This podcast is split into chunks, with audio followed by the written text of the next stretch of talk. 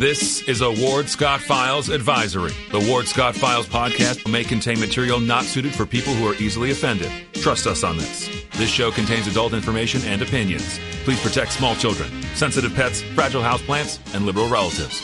Thank you. A warthog. He's going to come up the steps. Here he comes. Oh my goodness, and he's huge. Hello, boy. Wonder if we can pet him. Hi, boy. Can we touch him? No, don't. Help me! Help! Help! Good morning, good morning. By golly, here we are on Memorial Day. We are having a show. We're going to have a great show today. Been wanting to line this show up for a long time. I'll tell you about it in just a moment. This is Professor Ward Scott, the Warthog in the Warthog Manly Man Cave, here in the Piney Woods of North Central Florida in God's country, in the Melvin Law Studio, the only official law firm partner of the University of Florida Gators. And we're protected 24/7, 365 by Crime Prevention and brought to you by all the great sponsors you see scrolling by our screen from time to time. And, of course, supported by our donors. You know who you are. We greatly appreciate that. Memorial Day is a special day, and a lot of people sort of enjoy it, and we're enjoying good weather here, so there should be some good barbecue, etc., fun in Florida on the water, whatever, with friends and family. The world goes on, and I'm reminded when I went to military school, my military professors said to us, you think that peace is the norm and war is the exception. Actually, they said it's the opposite. War is the norm and peace is the exception. And what they meant is any given moment, anywhere in the world, there are several wars going on. Always, constantly. Now, the people who know that probably more professionally every day than regular, normal people who live on land are the merchant marine people. Because the world is divided up into, believe it or not, a gridlock of combat zones. And merchant marine people get extra pay when their ship sails through one of these combat zones. So they're practically always getting hazard pay because they're practically always at some point somewhere in the world sailing through a combat zone. I've always remembered that, and it's the exact opposite from what, we like to think, that peace is the norm and war is the exception. And not all these wars are actually called wars. Some of them are called something else. And we have all sorts of euphemisms, and sometimes we misuse the word war. We actually have war on poverty. That's not the right use of the word war. Celebrations similar to the one we're looking at today really go back to the Greek and Roman times. Supposedly, they were some of the first to have a communal ceremony recognizing those who gave their life in war. And the Greeks and Romans were big on hosting these commemorations. One of the first Memorial Day celebrations in the United States, according to research I've done, was by newly freed enslaved men, women, and children on May 1st, 1865 in Charleston, South Carolina. And the observance of Memorial Day was originally known, evidently, as Decoration Day. By the late 1860s, many Americans had begun hosting tributes to war's fallen soldiers by decorating their graves and with flowers and flags. After a while, it became a little more known nationwide as Memorial Day until in 1950, Congress passed a resolution requesting that the president issue a proclamation calling on Americans to observe Memorial Day as a day of prayer for permanent peace. And then in 1968, Congress passed the Uniform Monday Holiday Act, which established Memorial Day as the last Monday in May in order to create a 3-day weekend for federal employees. Imagine that. But Memorial Day did not actually become an official federal holiday until 1971. Apparently, in 1966, Waterloo, New York was officially declared the originator of Memorial Day. And so there are many places in the U.S. that claim to be the first to celebrate Memorial Day. In 1966, President Lyndon B. Johnson actually signed legislation stating that Waterloo, New York is the originator of Memorial Day in the U.S. So the town first observed a day to remember fallen soldiers on May 5th, 1866. America's participation, according to the research I've had here, is in World War I sometimes takes a back seat to the Revolutionary War, the Civil War, World War II, and the Vietnam War. It has helped establish some other American traditions, including Veterans Day, which was originally called Armistice Day, and the Tomb of the Unknown Soldier. World War I also changed how Declaration Day, later known as Memorial Day, is actually celebrated. That war was America's first major conflict since the Civil War, and the first major war fought exclusively on foreign soil. And in that World War I, more than 116,000 Americans died, according to PBS. So much of this I'm sharing with you is from history.com, which is tracing through this rather interestingly enough. President Bill Clinton signed the National Moment of Remembrance Act in 2000, which asks Americans to pause and observe a national moment of remembrance at 3 p.m.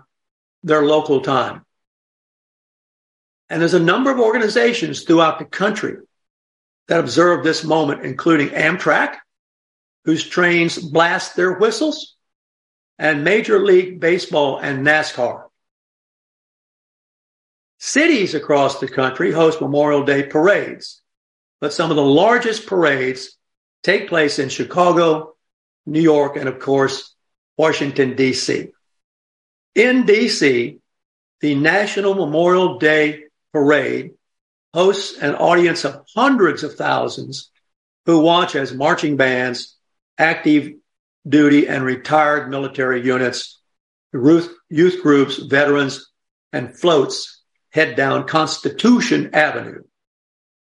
Now, the president requests that all governors of the United States and the Commonwealth of Puerto Rico direct the flag to be flown at half staff until noon on Memorial Day on all buildings, grounds, and naval vessels. So U.S. citizens are also asked to display the flag at half staff from their homes before noon as well.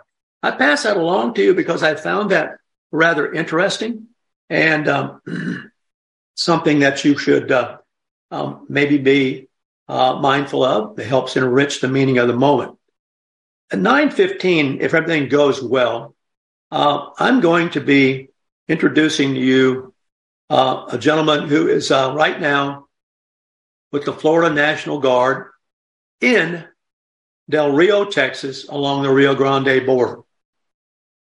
One of the things that's interesting about this is that some of the political talk has focused on DeSantis' attitude toward the Ukraine, what he supposedly said in the while he was in Congress. But here he is, the governor, and he has the Florida National Guard in Del Rio, Texas, along the Rio Grande. Think about that. Also, the Florida National Guard has been in the past, and I knew about this, but I couldn't get this worked out on the show, has been in Ukraine. And the gentleman today with us, who is attached to this unit,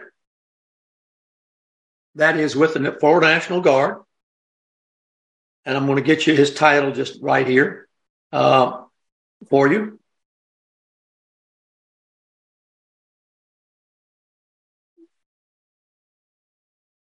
Seeing here if I can find it in my notes. He's operating in Del Rio at Eagle Pass. They've been boots on the ground since Sunday 5/19, and they'll be there through 6/23. He's on active duty orders. He had to get clearance from the public affairs officer to do this show, had to submit the request and wait for the military to approve it. Just giving you that background material. And we were exchanging on a secure line yesterday, comments pretty much through the day. He is with the 53rd Infantry Brigade Combat Team, Florida Army National Guard. His name is David Robertson, and we'll expect a call from him in about 4 minutes.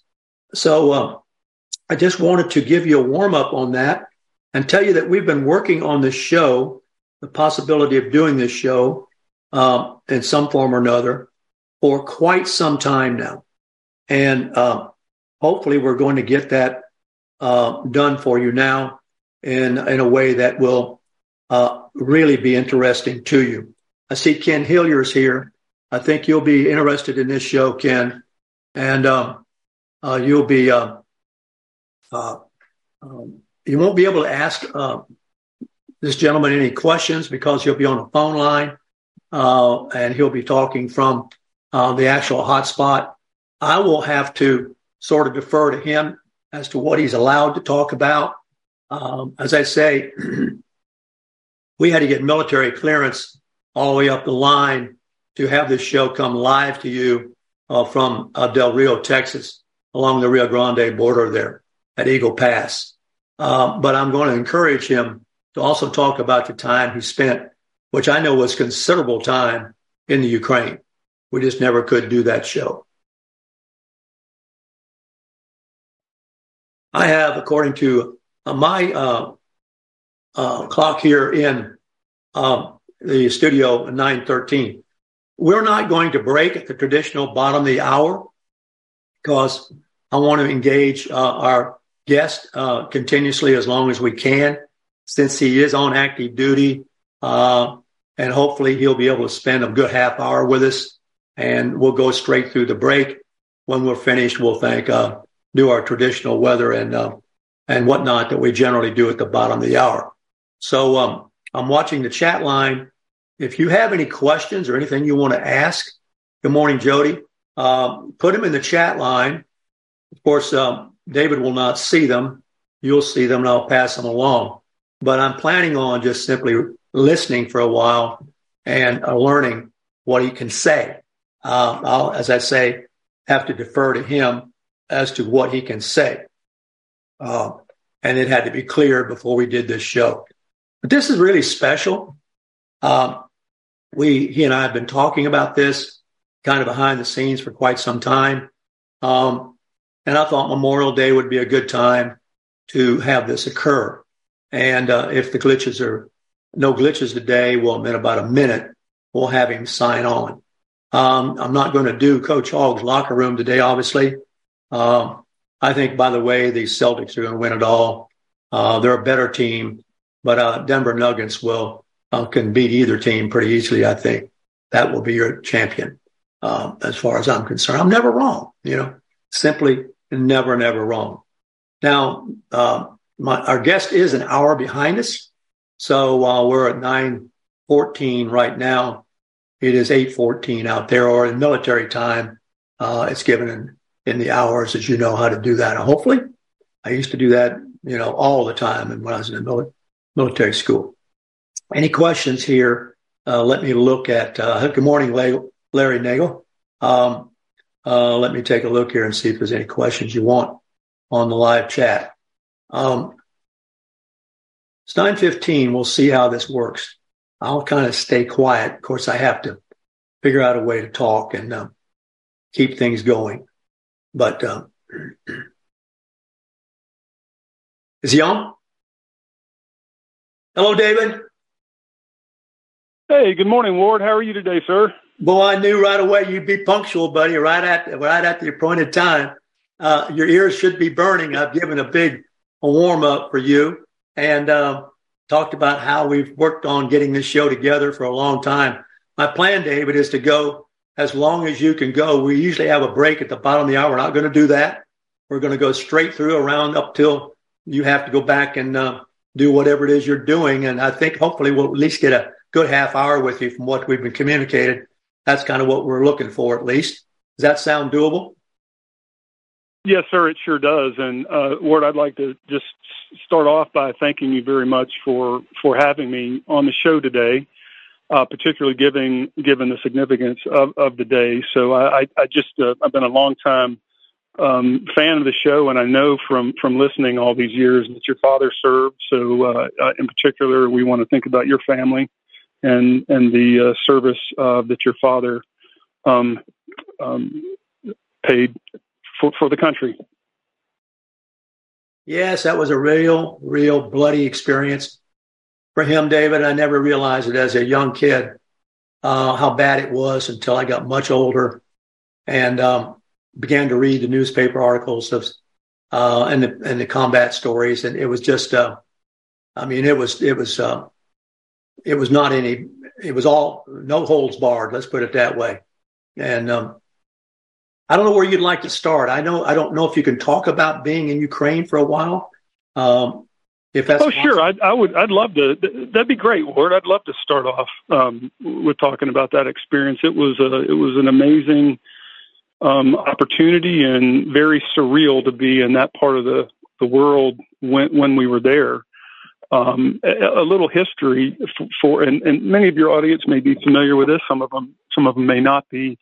But the unit that I'm with the Florida National Guard, we were deployed to what's referred to as the Joint Multinational Training Group Ukraine, and that's a mission that really kicked off in 2014 post Russia's invasion, seizure, if you will, of Crimea, a portion of in southern Ukraine that bordered Russia. And that mission is located, the headquarters of that mission, if you will, is located at the Combat Training Center in Yavoriv, Ukraine. That's about as far west in Ukraine, can't speak this morning, as you can get, very, very close to the Polish border.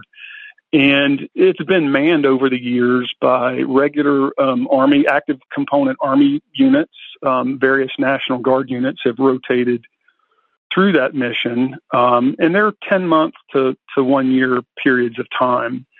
And the focus, the real intent of that operation is to train and equip the armed forces of Ukraine, really help them develop a modern-day sufficient fighting force, and not just with equipment and boots on the ground training, but also with their doctrine, how you fight a war. And so it really began years ago at the very lowest echelon of the Army unit, really at the platoon and squad level. So you get that smaller unit to where they can function proficiently, communicate, logistics, all of that type of stuff that goes into fighting a modern day war. And then it moves up from there to the company level, to the battalion level. And I think the Ukrainians made a lot of headway, and I think we're seeing that now, and we've seen it now for well over a year. But anyway, we were there. We left. We arrived in Ukraine in very early November of seems like a long time ago, but very early November 2021, and began the mission. Things were going great. Of course, we're keeping not just we, but the upper echelons of the United States military and the government were keeping an eye on Russia's increasing movement. I think at that time, they had upwards of 100,000 troops right on the border with Ukraine. Now, several hundred miles away from us. That would be obviously in far eastern Ukraine with the border with Russia. But we continued the mission. We continued our daily mission and working with the Ukrainians at the Combat Training Center. And that continued with no real issues, very successful mission until I don't recall the exact dates, Ward, but it was about the middle of February of early February 22. The Russia's actions became more provocative, more troops along the border with Ukraine, as well as to the north in Belarus, more weaponry. So, of course, we're keeping eyes on that type of intelligence every single day. And it got to the point in mid-February, we got the word from above that we were going to have to reposition, that it was imminent that Russia was going to invade Ukraine. So we had very short fuse to get everything on that base packed up, secured, because we were going to leave nothing behind. So if Russian troops walked onto that base, they, in essence, they would never be able to tell that an American soldier had been there. So it was quite an undertaking. I don't think any of us slept for, maybe it was 2 or 3 days. It kind of runs together now. But then mid-February, I'll never forget it, it was about 3 o'clock in the morning, the convoy left that combat training center in Yavoriv. We crossed over into Poland, continued all the way across Poland into Germany, and then ended up in a place, a base called Grafenwehr, Germany. It's in southeastern Germany in the Bavarian region, as part of the 7th Army Training Command, a pretty big outfit over there. So we ended up there after, it was maybe a 24-hour ride, continuous movement from Ukraine into Germany.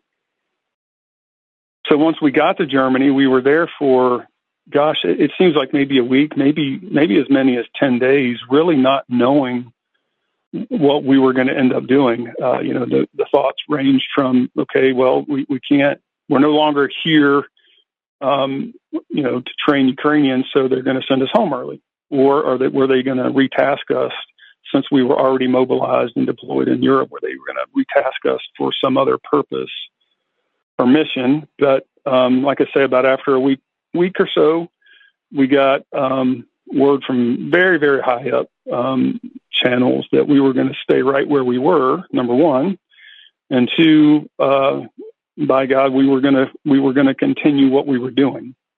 So that became a very interesting and very complex operation to get troops, Ukrainian troops, off the front lines with the Russians, and get them, all the way across Ukraine, out of Ukraine, and down into Germany where we were, without them being detected, and wiped out. Just getting them from there to us and then back again. So we began doing that, like I said, about a week, 10 days after we arrived in Germany. It was a heck of an operation. And we did that. We would have, anywhere from 50 to a few hundred soldiers come in at a time. And we would train them on different things, different weapon systems, not only how to fire them, but how to move them, how to operate them, how to maintain the equipment. And once they met a certain proficiency level, we'd put them back I'm not going to talk about how we got them, but we would get them back into Ukraine, back to the front to continue to fight with Russia. And regardless of what your stance may be on how involved the United States should be in that particular conflict. I can tell you it was a humbling experience. It was awe-inspiring. I believe we ended up training, while we were in Germany at least, we ended up training well over 5,000 different personnel from Ukraine. And, you know, in the planning process, one of the things that I can remember thinking about, and as a command group, we were having, you plan for all types of contingencies. And one of the more minor things that it does stick out in my mind was, you know, what are we going to do with the soldier that just doesn't want to go back to the front? What are we going to do with the soldier that walks off base and tries to blend into the local population in Germany? Well, out of the approximately 5,000 that came to Germany and trained, not the first incidents of that. Very proud people, very determined soldiers. So, as beneficial as I'm sure it was to the armed forces of Ukraine, it also benefited, you know, myself and a lot of other folks that had the honor of being able to participate in that mission. So that really kind of takes you from, you know, and I can remember when just as an aside, you know, I would hear from, not very often because my communication was very limited while I was over there, but I would hear from people that would ask, you know, like, what in the world is the Florida National Guard doing in Ukraine? and you know, that really kind of it really bleeds over into our current mission.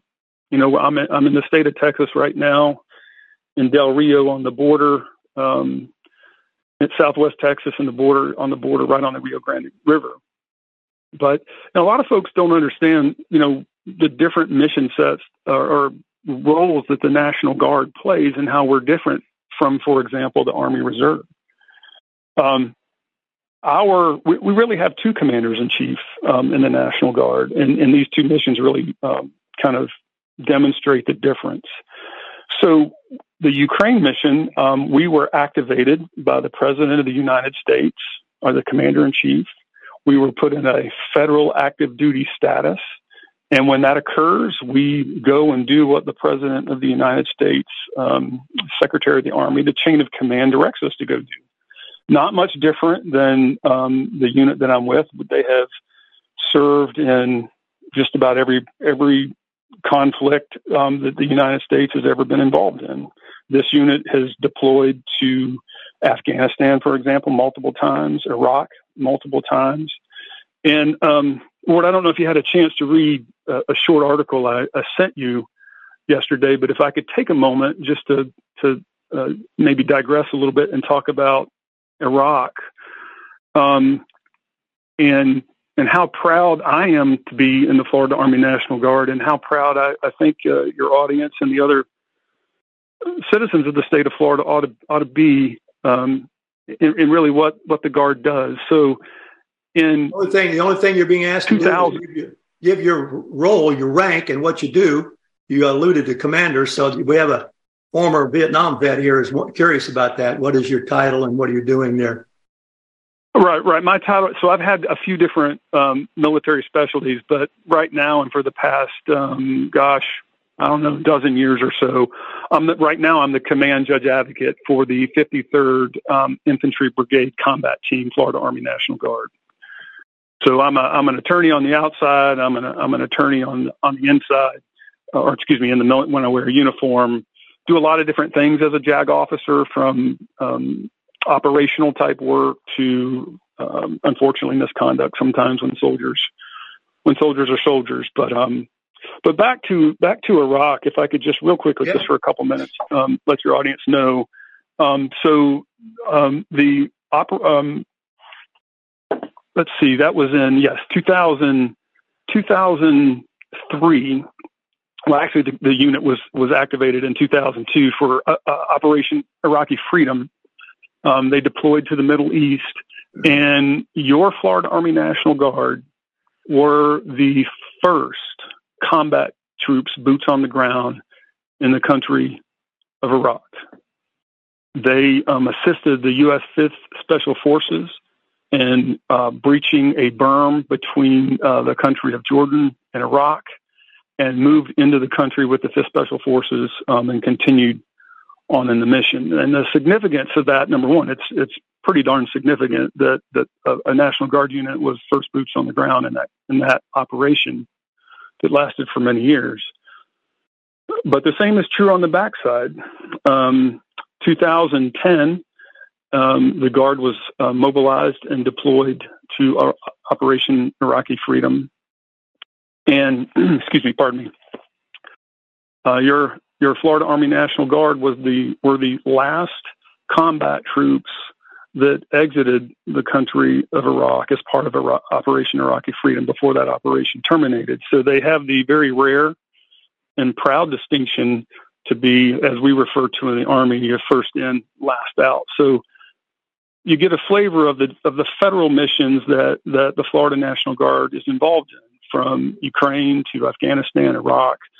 I was deployed in 2015, 2016 to the Horn of Africa, but lots of places in between those different countries. Your Florida National Guard shows up and carries out missions that are assigned. So the converse, or the second role, and most of your listeners are familiar with this part of it, is when the governor of the state of Florida is our commander-in-chief. When Governor DeSantis, for example, or when there's a hurricane, the National Guard is activated under a state active duty status as opposed to the federal status, and we provide hurricane relief.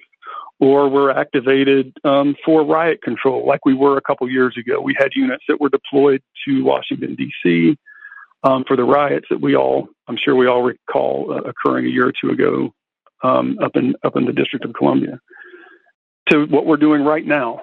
So there's an interstate compact between Texas, Florida, and several other states. And when a governor of a particular state declares a state of emergency or is in need of assistance, other states that are members of that compact agree to come and provide assistance. So Governor Abbott has declared, and did several years ago, I believe, a state of emergency along the southwest border. And our governor, Governor DeSantis, answered that call and has deployed, I guess it's roughly about 800 National Guard troops, over 100 Florida Highway Patrol personnel, Florida Fish and Wildlife folks that are patrolling the Rio Grande River. And I've had the good fortune to run into several of those folks since we've been out here. But so that's what we're doing down here on the border. Or my unit, we are stationed in Del Rio, Texas, and we're running operations in Del Rio, and then about an hour south in a place some of your listeners I'm sure have heard of. When the border topic comes up, it's a place known as Eagle Pass, Texas. And then we have a smaller contingent way up north and west, about as far west as you can go in Texas, in El Paso, at the border there. I have not been to El Paso as part of this operation, so I am down in Del Rio, and we are assisting the Texas National Guard, United States Border Patrol, and a few other entities, and really, watching that border, those active sectors every single day, reporting information and assisting our partners in trying to prevent, or at least slow down, the flow of the traffic moving from Mexico into the country. Well, have you got any success with that? Because we hear people going down to the border all the time and nothing much changes. So now that you're there and you're our eyes on the ground there, is it as chaotic as I guess we're led to believe it is, and as porous as we've been told it is? Or is it, I just need to hear, on behalf of the listeners and viewers here, a little more detail, because we get so many different versions of this depending upon what the political influence is. And you and I talked about this before we went on the air. We're about really into the politics of this. We're just into the social issues of this. Is it uncontrollable, or are we getting anywhere? Oh, yes, sir. We're definitely making a difference. The Texas National Guard, the folks that are down here, the Florida Highway Patrol, the the Florida Fish and Game folks. Absolutely. I would not characterize it as chaotic or chaos. I would say that there is certainly a very steady and sometimes heavy flow of crossings across the river, because in many places you can just flat walk across the river, and they do it routinely. So Eagle Pass, very busy sector, very very busy sector. It wouldn't be uncommon for one particular observation point, and we have literally dozens, to encounter a few hundred a day. And that's just one point in, either Eagle Pass or Del Rio, right? That's just one point. So that's a pretty heavy flow. Not sure up about, I haven't read anything or had any communication with our folks up in El Paso, but it's really, I don't know what, I had never been to Southwest Texas, had not seen in person the Rio Grande River.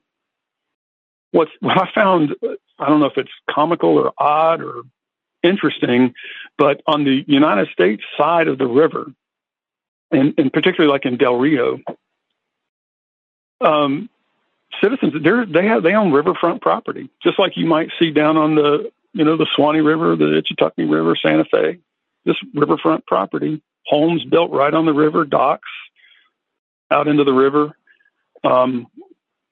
But in between those types of things,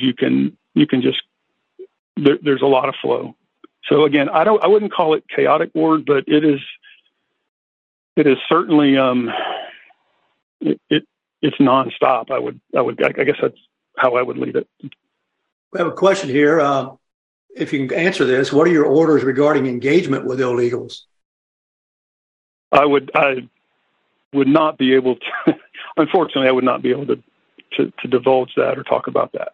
Okay. It's because we have an ongoing operation, and for operational security purposes, we certainly don't want folks on the other side of the river to understand what our limits are, and when it comes to that.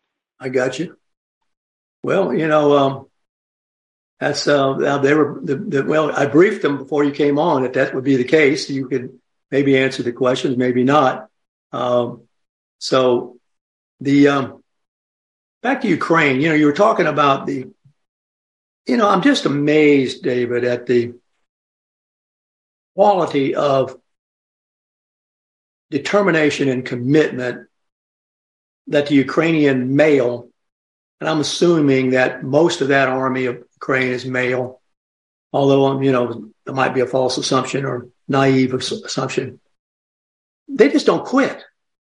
They're not backing up. We got the right impression of that? Yeah, absolutely. From my perspective, Ward, that is absolutely 100% correct. And it reminds me of a quote I read one time from General Patton, and I'm going to butcher this, and this is not exactly, but the gist of what he said one time was, it's in essence, hey, all this equipment is great. Tanks are great, the rifle's great, but it's the heart of the soldier that wins the battle. And I would say that is applicable to that current conflict. When before it started, before Russia crossed the border into Ukraine, I think conventional wisdom, most of everything you read suggested that would be a very quick scenario. It would be over in a matter of weeks or a few months. And here we are, almost a year and a half into the conflict. With Ukraine really not slowing down, maybe even picking up momentum right now, and of course they're receiving a lot of equipment, a lot of technology, which absolutely helps. It's a game changer, but I tell you, their resolve is something that I take away the most from my experience with them. They are just absolutely determined not to lose. Yeah, I don't want to say this too strongly because it's not fashionable to say it right now, but that's what it was like with the South fighting the North in our Civil War, because the North invaded the South's land. And That was when you invade somebody's home. The instinct of the human being is to defend that home. And the cost, and, you know, and then the Civil War is a part of Memorial Day, of course, demonstrates that so handily. Grant had to use about 5 or 6 times as many men to kill one Southern guy to beat him down. And I'm impressed by how close it must be to the numbers in Russia. Putin doesn't seem to value his own people's lives. He slings them at the front and slings them at the front. He has these hired mercenaries in there. I mean, that's my perspective on it. And I just, you don't have to comment on it if you don't want to, but you invade somebody's home and you got a problem, you know, you really got a problem. And that's, I think that's exactly what, I'm sorry, I didn't mean to cut you off, Ward, but I agree with you. I think that's exactly what you're seeing in Ukraine. And, you know, there's a lot of, there's value, again, regardless of what people may think about whether or how much involvement the United States should have in that. You know, there's a lot of benefit from the United States just being able to observe Russia fight in Ukraine. We learn a lot about their tactics, their proficiency, everything from logistics to you name it. It's very telling. But I do agree with you, and I think that's what you're seeing in Ukraine is this just determination to defend the homeland and the pride with which they carry themselves and with which they fight. It's like I told you, I think I mentioned a few minutes ago, in working with them in Ukraine and in Germany, their determination and it was remarkable. I have a question here coming in from someone who actually is living in Mexico right now. If you can address this, maybe you can't. What percentage of the illegal immigrants coming in that you see are Mexicans, and what percentage are Central Americans? What is there any way of, do we know that? Is that knowable? I don't know. Well, so the short answer is I'm not aware of any official statistics. So this is just David Robertson's personal observation, so I'm not speaking on behalf of anybody but myself.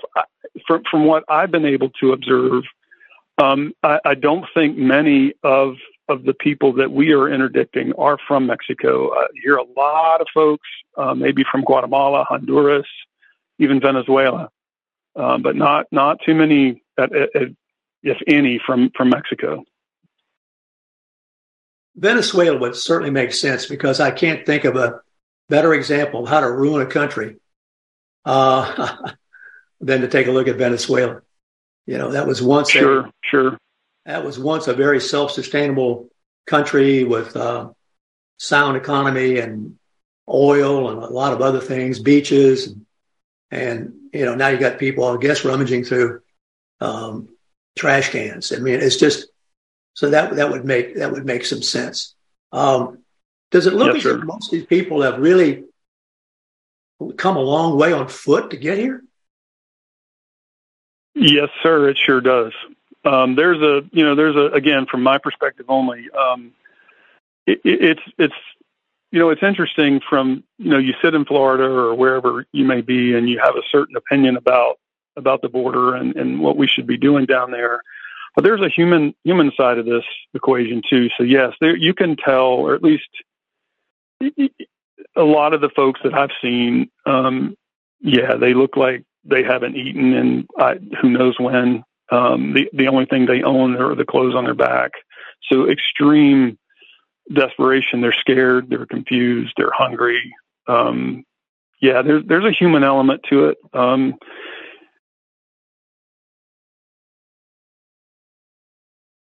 you there?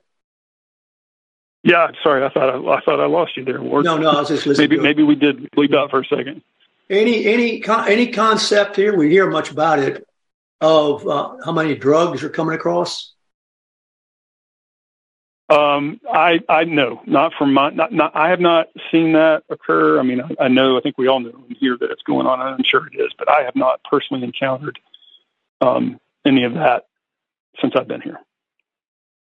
David Robertson, who is with the Florida National Guard on the Rio Grande near Del Rio, Texas, as I understand it, talked to us by phone. And if you have any questions, I'll pass them along.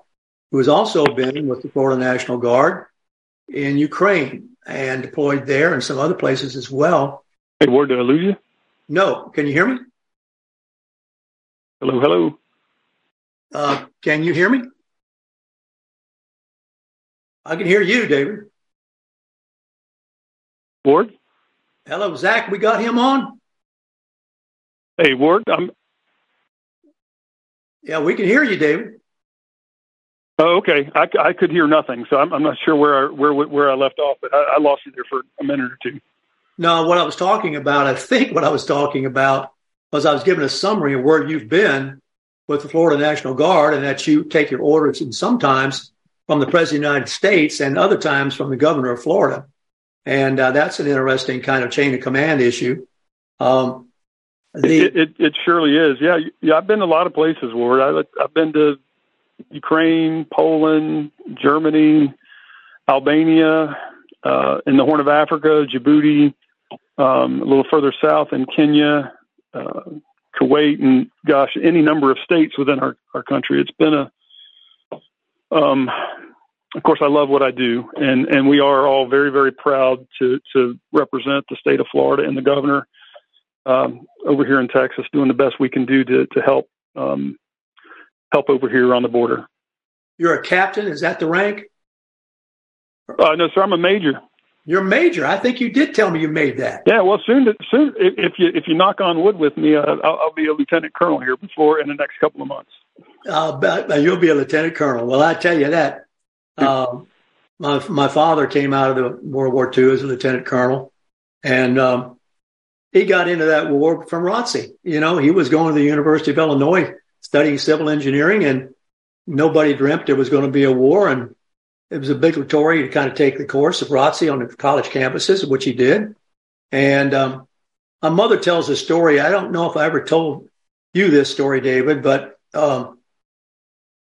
there was, of course, the awareness that there were issues possibly with the Japanese in the Hawaii area, but nothing to indicate, what was going to ensue.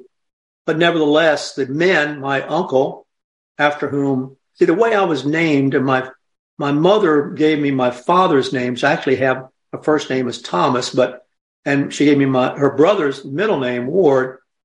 In case neither came back, I would carry their names. That was her thinking. And of course, they both came back. And so there were too many Thomases in the house because my father was a junior. So I took my uncle's middle name. My middle name was his name. Anyway, that's the story on that. But they were in Mississippi because my uncle was the crew chief on the B-17s. And they were training there. I think it was Biloxi. And my father, he'd been training in the desert, okay? Because if something happened, they thought they'd go to Rommel in Africa. And they were sitting there having a picnic lunch, knowing that things were kind of tight. When the radio crackled and news came out of Pearl Harbor. And my mother says, without saying another word, they all finished their lunch without speaking. Finished, folded up the picnic material, and from that point on, went their separate ways.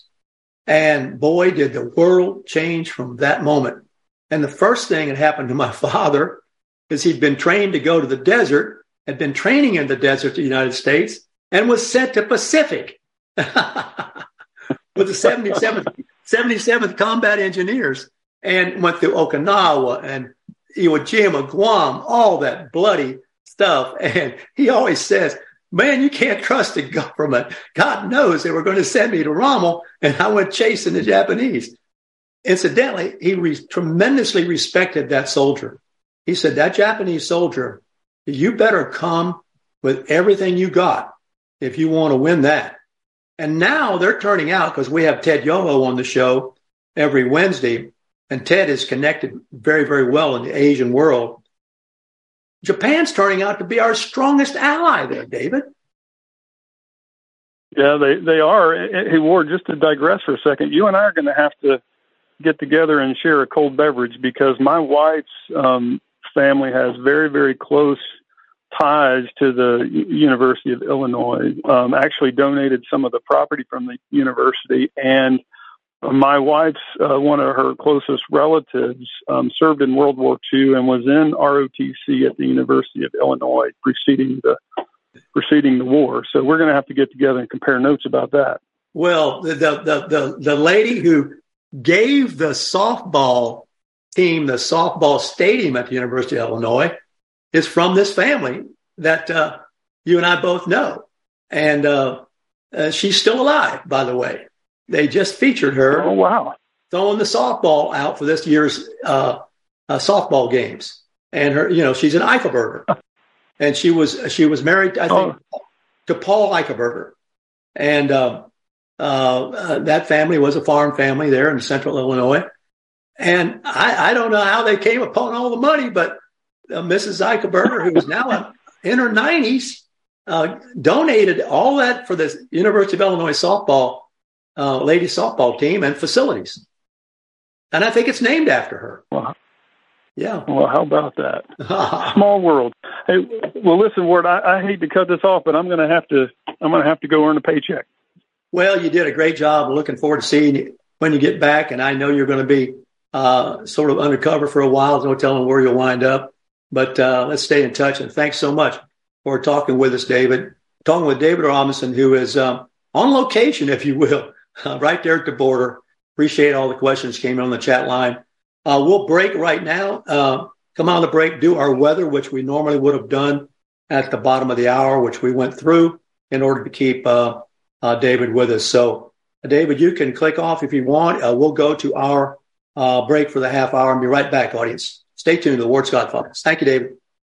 Although the owner of Lewis Oil Company maintains she is 29, Lewis Oil turns 60 years old in June. Chevron would like to recognize the North Florida second-generation family-owned business, celebrating its growth and staying power. Lewis Oil Company maintains significant on-hand supplies, strategically located fuel depots, a delivery fleet, on-site service, fuel card locks, and convenience stores. Lewis Oil Company understands its responsibility in the local economy by providing service and delivery on demand and in crisis. As a first responder for 18 Florida counties and the Southeast from Texas to Virginia, we are proud of this rare accomplishment. Lewis Oil delivers. This is Ward Scott, and I want to thank all our sponsors who keep the show going and pay the bills. The Ward Scott Files premium sponsors are Crime Prevention Security Systems, large enough to serve you, small enough to care. Melvin Law, the only official injury partner of the Florida Gators. The Ward Scott Files gold sponsors are Lewis Oil Company, Shoot GTR, On the Spot Dry Cleaners, R&R Construction, and Style Cuts. If you are interested in promoting your business on the show, you can visit our website, www.wardscottfiles.com, and click on the Advertise Here banner on the right side of the page, or call my friend Freddie at 352-284-3733. Again, thank you to all the great businesses that support the Ward Scott Files. And remember, if you like the show, thank our sponsors and support the businesses that support us. So what you just said is one of the most insanely idiotic things I have ever heard. Everyone in this room is now dumber for having listened to it. May God have mercy on your soul. Ward, that very much surprises me that you've never been tased. You can't handle the truth. All bees poop. A warthog. He's going to come up the steps. Here he comes. Oh my goodness, and he's huge. Hello, boy. I wonder if we can pet him. Hi, boy. Can we touch him? No, don't. Help me! Help! Help!